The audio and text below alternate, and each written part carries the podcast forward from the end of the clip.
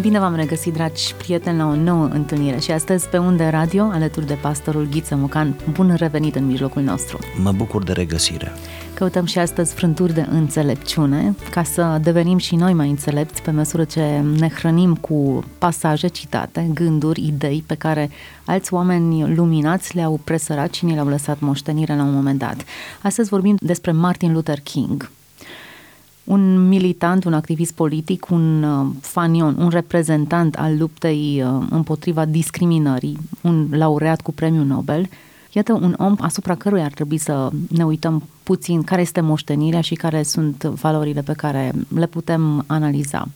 Și care, înainte de toate, a fost un om credincios fidel lui Dumnezeu și bisericii, un uh, evanghelic convins, crescut în spiritul uh, evanghelic, a fost, ca să spunem și niște picanterii, ginerele unui pastor baptist celebru în epocă și se consideră că o parte din succesul lui, cel puțin inițial, a fost datorat și acestei relații de familie. Tatăl lui a fost un slujitor al bisericii, tatăl lui de fapt s-a numit uh, Michael King, dar uh, participând la o conferință unde s-a prezentat într-un mod magistral biografia lui Martin Luther, reformatorul din secolul XVI, se întâmpla în anul 1934, zice că și-a schimbat numele fiind fascinat de Martin Luther și-a schimbat numele din Michael și l-a pus în Martin, că Luther deja l-avea și a rezultat Martin Luther King. Noi vorbim aici de Martin Luther King Jr., născut în 1929, mort într-un asasinat care a zguduit America la acei ani în 1968. Acest Martin Luther King și-a urmat oarecum cariera universitară până când a ajuns să studieze teologia. În 1951 și a diploma în științe umaniste, iar apoi cea în teologie. A fost atras de mișcările de non-violență și a profitat, cum spuneam, de împrejurările acelea uh, grele pentru Statele Unite, politica de apartheid, când negrii, așa cum știm cel puțin din filme, erau uh, marginalizați și uh, pur și simplu puși în dosul istoriei și umiliți, el, iată, se ridică, inima lui, el fiind un personaj de culoare, se ridică și începe să lupte, la început timid, um, sporadic, începe să lupte pentru drepturile negrilor. El a rămas în istorie pentru sloganul I have a dream, eu am un vis și mă gândesc că acest slogan ar trebui să să ne caracterizeze pe fiecare și să fim într-un anumit fel pentru Domnul și pentru credința creștină, să fim și noi uh, militanți și să ne preocupe într-un fel acest spirit combativ. Lumea în care trăim de altfel, iată cu presiunile ce vin pe filieră legislativă, politică, economică și așa mai departe și care lovesc în mișcarea creștină și în creștinism, s-ar putea să ne oblige să privim spre asemenea modele și să devenim tot mai combativi. E interesant că un om care a luptat atât de mult menționează într-unul din uh, momentele sale că a ajuns în vârful muntelui, într-un fel de culme a carierei sale și uh, în ciuda faptului că și-a dorit să aibă o viață liniștită cu Dumnezeu mai departe, este conștient de faptul că a atins un punct și cumva parcă ar fi marcat el însuși că se află într-o finalitate a destinului său. Există o carte apărută în limba română, îmi scap autorul acum, care identifică cele 10 mișcări creștine care au marcat secolul 20, mișcări din spațiul evanghelic mișcări neoprotestante. Trebuie să știm că mișcarea aceasta, care a produs-o Martin Luther King, se numește mișcarea de integrare rasială și este una dintre cele 10 mișcări care a produs o asemenea anvergură și un asemenea ecou în spațiul evanghelic, în special baptist american, astfel încât negri și albi s-au întâlnit pentru prima dată frățește și cu drepturi egale în biserică. Să spunem asta, să spunem că atunci integrarea s-a făcut nu întâi pe stradă și în magazine, ci pe stadioane. Asta a fost o urmare ci întâi ei s-au întâlnit în biserică, ceea ce arată că în Hristos, negri sau albi, cu școală, fără școală, bogați sau săraci, ne putem întâlni fără să ne simțim stânjeniți nici de o parte, nici de alta a baricadei. Martin Luther King are acest merit de a își desfășura întreaga activitate cu conotații puternic politice și sociale sub binecuvântarea bisericii. Și fiind uh, cot la cot cu păstori mai puțin uh, cunoscuți decât el, dar care au avut această deschidere spre a-i aduce pe negri în biserică, le permite să intre în biserică. Haideți să ne alegem un uh, fragment și astăzi, un fragment dintr-unul dintre discursurile pe care le-a rostit. Era un orator uh, pasionat, recunoscut pentru calitatea lui de a transmite vitalitate, idei, o anumită pasiune pe care puțini vorbitori o au. În cuvinte puține spunea foarte mult. Exact. Și reușea să transmită nu doar informații, ci mai degrabă stări de spirit. Oamenii erau cu adevărat metamorfozați, mobilizați de ceea ce spunea el, din cauza aceasta a putut să atragă foarte mulți adepți pentru mișcare și să notăm și asta, mulți dintre albi se trezeau și îi apărau pe negri apărau drepturile negrilor și încet încet au fost integrați în societatea americană. Da, fragmentul care vi-l propun este dintr-un discurs de-al lui și se referă la muncă, la un fel de etică a muncii. El spunea, Ceea ce vă spun în această dimineață, dragi prieteni, este că și dacă va fi să ajungeți măturător de stradă, faceți-vă lucrul și măturați străzile așa cum și-a pictat Michelangelo tablourile. Măturați străzile așa cum și-a compus Handel și Beethoven muzica. Măturați străzile așa cum și-a scris Shakespeare poeziile.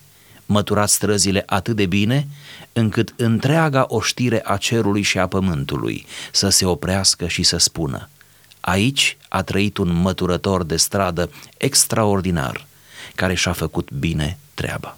Iată o pledoarie pentru etica muncii, la care nu ai nimic de adăugat, nimic de scos.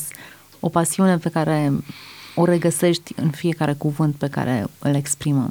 Ales o profesie care noi am socotit-o undeva la coada profesiilor pe care cineva și le-ar alege. Dacă am face un top al profesiilor, cu siguranță aceasta ar ocupa un loc mai din spate. Probabil nu găsești aproape pe nimeni care să viseze să fie măturător de stradă. Se pare că asta e o meserie în care ajungi printr-o succesiune nefericită de întâmplări ale vieții, de împrejurări, și uh, cu atât metafora este mai puternică. Vedeți, calitatea unui vorbitor de anvergura lui Martin Luther King stă și în a găsi metafora potrivită sau meseria potrivită sau uh, personajul da, potrivit. Iar pentru el măturătorul însemna un personaj foarte potrivit. Să mai spunem că uh, negrii pe vremea aceea, persoanele de culoare, aveau aceste meserii erau în bună măsură măturători sau ceva de genul acesta. Deci nu e întâmplătoare alegerea profesiei, a cuvântului, pentru că ei făceau muncile cele mai murdare, mai prost plătite. Se și considera deja că negrii sunt pentru asemenea munci, ei sunt pentru uh, efort fizic, ei sunt, ei pot să exceleze, se spunea, cel mult în sport, în atletism, cu precădere. Deci sportul cumva i-a remarcat pe unii în vremea aceea. Dar dacă nu erai sportiv, dacă nu intrai într-un proces de, de felul acesta, de dezvoltare sportivă, atunci meseriile, opțiunile pentru un negru erau atât de limitate. Și măturătorii erau negri. Și albii considerau, ca într-un fel de sclavagism modern, că asta e soarta lor, că te-ai născut să fii măturător, dacă ești negru, dacă ești alb, te-ai născut să fii banchier, profesor, judecător și așa mai departe, nu? Deja simțim repulsie. Și atunci el vine și le spune, chiar dacă măturați strada, ei tocmai făceau asta, mulți dintre ei. Deci nu e chiar o metaforă. Chiar dacă mături strada, nici o problemă. Tu măturo așa cum Michelangelo picta, Handel compunea, așa cum Shakespeare scria. Tu mătură strada, făți meseria la superlativ, ca și cum tot timpul Dumnezeu te privește, astfel încât cerul și pământul să poată spune, iată un măturător extraordinar care și-a făcut bine treaba. Iată cum profesia este dintr-o dată înălțată la un rang superior. Până la urmă, nu domeniul în care lucrezi este semnificativ, ci felul în care reușești să-ți împlinești menirea în locul în care te găsești. este într-un fel aportul protestantismului și implicit ca un ecou al neoprotestantismului. Nu trebuie să ascundem faptul, s-au făcut studii științifice pe, pe zona aceasta, că protestantismul clasic, cel de secol XVI, în special filiera calvină, a valorizat munca, aproape că a sacralizat-o. A spus că meseria, de fapt munca, orice muncă, este sacră. De ce Occidentul... A greșit? N-a greșit deloc. Sunt specialiști cum ar fi Max Weber, care spune că prosperitatea țărilor protestante are în spate această rădăcină puternică, o rădăcină conceptuală, cum că munca este sfântă și a muncii este un mod de a te închina, de a-ți trăi creștinismul. Și cred că este un sâmbure de adevăr aici. Neoprotestantismul, născându-se din protestantismul clasic pe această filieră, a purtat mai departe această făclie a sacralității muncii, ceea ce e foarte bine. Fără a vorbi de rău, a fi malițioși, trebuie totuși să semnalăm că cu cât vii spre est, spre estul Europei, cu atât munca se desacralizează ca și concept. În est, în orient, dacă poți să fușerești, dacă poți să scapi ușor, dacă poți să le faci de mântuială, dacă poți să uh, amâi de azi pe mâine, da? într-un spațiu aproximativ, atunci e bine, de fapt ești lăudat pentru asta. Devine să fie misticismul? Probabil. Avem un, avem un fel de puturoșenie de tip estic, să zic așa, oriental, o lejeritate primejdioasă, care uneori are anumite avantaje. Să zicem că îți conferă o anumită boemie care te ține cumva așa ca o costare de spirit rezonabilă, dar mai mult o înclinație spre contemplare, să zicem, într-un fel. Într-un fel. Asta ar fi cam singur avantaj, dacă ar fi să culegem așa un avantaj. Neavând un program foarte fix, neînrobindu-te atât de sacramentalist în muncă, ești mai uh, pios cumva, mai bisericos, ai vreme de biserică. Pentru că acum Occidentul uh, întâmpină problema asta și închid bisericile că nu mai are nimeni timp de biserică câtă vreme noi suntem uh, la muncă și sacralizăm munca cumva. Interesant. Remarcăm faptul că religiosul sau modul în care ne raportăm la Dumnezeu definește atitudinea față de muncă. Um, recent, un studiu pe care grupul Barna l-a făcut public menționa că printre valoarea, valorile de frunte în secolul trecut, pe locul întâi era munca, probabil protestantismul este juca un rol primordial în acest sens. Munca, familia, respectarea legilor statului și se învârt în, în zona aceasta. În uh, noul mileniu, principalele valori, pe locul întâi, este confortul. Hmm confortul, exprimarea liberă a trăirilor, independența, fericirea, cam pe aici sunt valorile acestui secol. Iar după ce au săpat puțin mai departe, acest uh, grup Barna, renumit pentru sondajele de opinie pe care le fac în Statele Unite în mod special, printre factorii importanți de modificare, pe locul întâi este televiziunea. Înseamnă că un secol muncim și un secol petrecem. Ei, dacă mai reușim să încheiem secolul acesta. Nu știu, da să fim totuși. Revenim la această, la această religie uh, care definește foarte mult felul în care ne raportăm la muncă. Apostolul Pavel vorbea fie că mâncăm, fie că bem, să facem totul ca pentru Domnul, deci chiar și zona confortului ar trebui să fie tot ca un act de închinare, dacă ne întoarcem la lista uh-huh. de valori enunțate. Munca, în mod clar, dacă ascultăm discursul lui Martin Luther King, munca e o adevărată închinare aici pentru Michelangelo tablourile și arta a însemnat o formă de închinare, Sigur, la fel pentru Beethoven, Handel și da. realmente era pură închinare în cea mai înaltă formă. Uh, munca categoric devine o formă de închinare. Haideți să, un pic, să ne oprim aici la acest aspect, pentru că ca în orice caz, închinarea poate să fie corectă sau greșită. Aș aduce câteva elemente, plecând de la muncă și coroborând cu închinare în citatul lui Martin Luther King, înțelegem în primul rând că munca trebuie asumată, că nu trebuie să îți fie dușman, adică să o tratezi ca o corvoadă, ci trebuie să ți-o asumi. Chiar dacă sunt spin și pălămidă... Chiar dacă, da, chiar dacă e sudoarea frunzii, despre care scrie în Biblie. munca trebuie să-ți o asumi. Asta e o recomandare pe care să o facem cu multă hotărâre. Pentru că, până la urmă, e mai bine să ai o relație prietenoasă cu munca pe care tocmai o faci, adică ți-e mai bine, ți-e mai ușor, decât să ai o relație de animozitate cu propria muncă, cu propria meserie. La asta cheamă Martin Luther King în primul rând. Asumați-vă profesia. Asumați-vă munca, asumați-vă împrejurările. Orice om își dorește mai mult bun, dar asumați-vă. Există bună oară o ispită mentală cum că niciodată să nu fii mulțumit cu starea în care te găsești, pentru că tu aspiri la o stare superioară. Să aspiri la o stare superioară e normal, e legitim. Dumnezeu ne-a creat în felul acesta, ca mereu să ne dorim mai mult și să ajungem în stadiul în care să declarăm că numai cerul ne va mulțumi într-o zi. Și e corect. Dar în momentul în care lucrul ăsta te face inactiv sau nu știu, te, te nefericește, tu nu poți să guști micile bucurii ale stării actuale. Mă gândesc că aici este o mare ispită și o mare nefericire.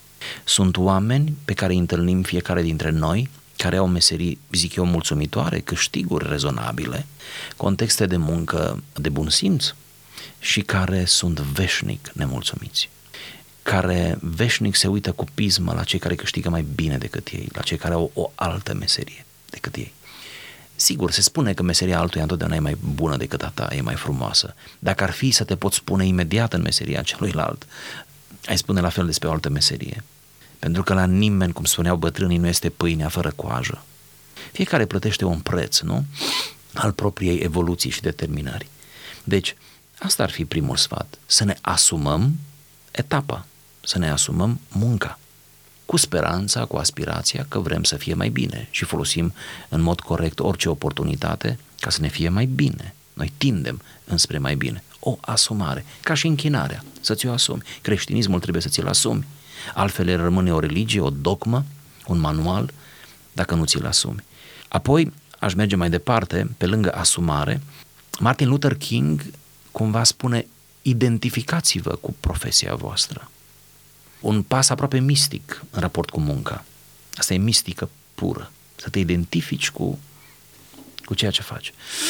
Identificați-vă. Nu vă fie jenă de profesia voastră, nu vă fie rușine de profesia voastră. Fiți mândri de... Da? Iar să facem legătura cu închinarea, să fii mândru că ești creștin într-o lume care se decreștinează, nu? Să fii mândru că ai valori într-o lume în care puțin mai au valori. Recent stăteam de vorbă cu o tânără care trăiește tot mai mult în viața reală a acestei societăți și e foarte smart, să zic așa, implicată mult în, în profesie și în aș, aș crea un viitor și cu premize foarte clare, mă întreba oarecum retoric, oare știți dumneavoastră cât de greu este să facem față, să fac față presiunii imoralității colegilor mei și așa lumii în care mă mișc? Oare știți? Și chiar m-am întrebat, oare știu? Cu siguranță nu știu atât de bine cum ea știe, dar am încurajat toți să rămână pe poziție și ea vrea să rămână pe poziție. Dar oare știți cât de perversă, vrea să-mi spune, este viața în lumea bună, în lumea aceea impecabilă a parfumului scump, a hainelor uh, călcate la dungă? Și încercam să-mi imaginez câtă perfidie este acolo. Oare știți ce se întâmplă într-o multinațională? Oare știți că nu sunt lucrurile așa cum par? Oare știți că pentru profit nu? se fac uneori uh, tot soiul de compromisuri umane sau, mă rog, care, care ating până la urmă omul și libertatea omului și așa. Oare știți? Și mi-a explicat pentru a ști și eu. Deci, identifică-te cu munca, bun, nu-ți fie rușine de ceea ce faci, e mare lucru. În același timp, nu lăsa ca munca să te înrobească, poate că aici ar fi limita nu deveni robul uh, muncii tale, fă munca bine ca o prestație într-un fel, nu deveni robul propriei munci, nu fă scopul vieții, nu transforma scopul vieții în, uh, în această hărnicie ex, exagerată, care îți poate distruge sănătatea, bucuria, prietenii, așa mai departe. Muncește, dar nu ca fiul cel mare din pilda fiului risipitor. Ca un rob plin da. de frustrare și de exact, amărăciune. Exact. Nu te înrobi, nu te înrobi. Fă-o dacă poți cântând, fă-o dacă poți fluierând, ia fiecare dificultate a muncii tale ca o provocare. cumva fii în competiție cu tine însuți. Unul dintre proverbe spune, dacă ai văzut un om priceput în munca lui, atunci poate să stea alături de împărați, nu de oamenii de rând. E cumva exact aceeași idee pe care o surprinde aici Martin Luther King. Întreg cerul și pământul se opresc să privească hmm. un măturător de stradă. Profesionist. Uh-huh. Asta vorbește ceva despre valoarea muncii, nu conform statutului pe care noi îl acordăm unui om. Dar iată că cerul și pământul admiră, se opresc să contemple munca unui om care în cele mai multe cazuri trece neobservată. Este remarcată doar atunci când nu e făcută bine. Sigur, și mai ales un măturător este parte din peisaj. Pe el nu-l vezi. Da, e parte din peisajul străzii, al orașelor, așa mai departe, da. Cred că lucrul acesta subliniază încă o dată că mai mult decât uh, orice e important felul în care facem lucrurile și că dacă sacru nu coboară în spațiul nostru profan, mergem degeaba la biserică. Exact. Poate că etica aceasta muncii ne vine de undeva din uh, spiritul familiilor de evrei. Evreii, vedeți, din toate timpurile, până în prezent, sacralizează munca spunând ceva de genul nu sta degeaba, fă ceva. Aș vrea să mai spun ceva asta mai ales pentru părinți care cresc copii, cum și eu cresc copii și noi creștem. La vârste relativ fragede, undeva la pubertate, adolescență, evreii își trimit copiii să facă o meserie, o meserie manuală. Deci să știe să facă ceva cu mâna lor. Asta nu înseamnă că nu-i trimit la universitate. Asta nu înseamnă că vor trăi din treaba asta. Dar este o regulă ca până ajungi la universitate, tu să ai o meserie manuală. Asta e pentru tine, asta e din partea casei. Ajungi la universitate, mergi la studii post-universitare și ajungi un domn, un, o figură importantă în zona ta, în lume poate. Niciodată, spune evrei, pentru că ei sunt pățiți în istorie, niciodată nu știi cum se întoarce roata. De ce au supraviețuit evreii de-a lungul uh, istoriei lor tumultoase? Unul dintre răspunsuri este acesta. Pentru că după ce n-a mai fost profesor universitar, după ce n-a mai fost medic, după ce n-a mai fost nimic, casa i s-a luat, statutul social i s-a luat. După ce n-a mai fost nimic, a fost pantofar, a făcut coșuri, a făcut ceva cu mâna, a avut o meserie. Nu spun că neapărat trebuie să practicăm motamo, deși ideea nu e de neglijat. Spun doar că e mare lucru să valorizezi munca manuală. Noi în epoca tehnologizată în care trăim, cu atât mai mult ar trebui să subliniem acest aspect. Mă întreb câți părinți mai fac cu pruncii lor când sunt încă mici, în joacă, sigur, ceva manual, lucru manual, cum aveam noi la, la școală, ceva ce să faci cu mâna ta. Da. Când am ieșit prima dată cu fiul meu cu bicicletele, numai noi doi, când am ieșit numai noi doi, să ne plimbăm prin oraș, într-o zonă frumoasă a orașului, cu iarbă și era un, un râu interesant și amenajat frumos o pistă de biciclete, el a exclamat, e mai frumos aici decât pe calculator, decât la calculator. Hmm. Pentru mine a fost o mare victorie. Că mirosul ierbii, faptul că ne-am oprit, faptul că ne-am bucurat de natură. Iată, natură, muncă, manualitate, materialitate. În lumea în care trăim, spațiul virtual ne-a furat Sigur. viața. Pur și simplu ne-a furat viața. Suntem la finalul acestei discuții și aș vrea să le lăsăm un gând ascultătorilor noștri. Gândul ar fi acesta. Oricare ar fi meseria pe care o ai, nu aceea pe care ți-o dorești, aceea pe care o ai. Bucură-te de ea ca de o împrejurare sau ca de un dar pe care Dumnezeu ți l-a dat în providența Lui. Vezi părțile bune ale acestei meserii, încearcă să aduni în suflet și în minte avantajele acestei meserii. Cu siguranță orice meserie are și avantaje, nu doar dezavantaje. Apoi, încearcă să vezi această meserie nu ca pe o corvoadă, ca pe o trudă, ci încearcă să-ți găsești plăcere în ea. Identifică-te cu ea la modul, nu-ți fie rușine cu meseria pe care o ai, fii un profesionist. În același timp, păstrează-ți inima întreagă pentru Domnul. În același timp, fiind un profesionist în spațiul laic, în munca pe care o faci, nu uita că ofranda inimii tale trebuie să meargă către Domnul, chiar pentru munca ta, chiar muncind.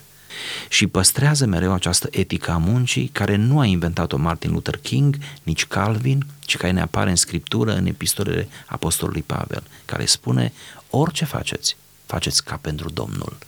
Nu de ochii șefilor, spune Pavel, nu de ochii stăpânului.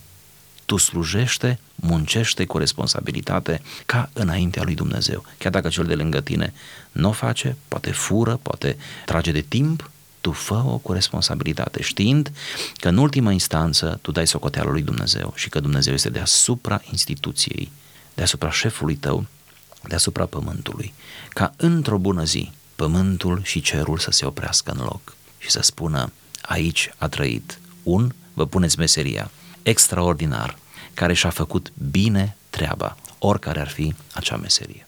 Frumoasă concluzie, frumoasă sugestie și provocatoare pentru toți cei care muncim și bine ar fi să muncească toți cei care ne ascultă, să descopere adevărata semnificație a muncii și să o facă cu toată inima și cu drag.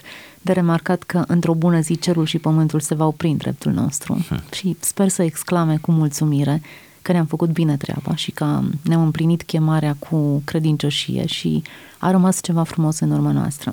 Mulțumim foarte mult pastorului Ghiță Mocan pentru prezența în emisiunea noastră. Ne reauzim data viitoare. Până atunci, toate cele bune!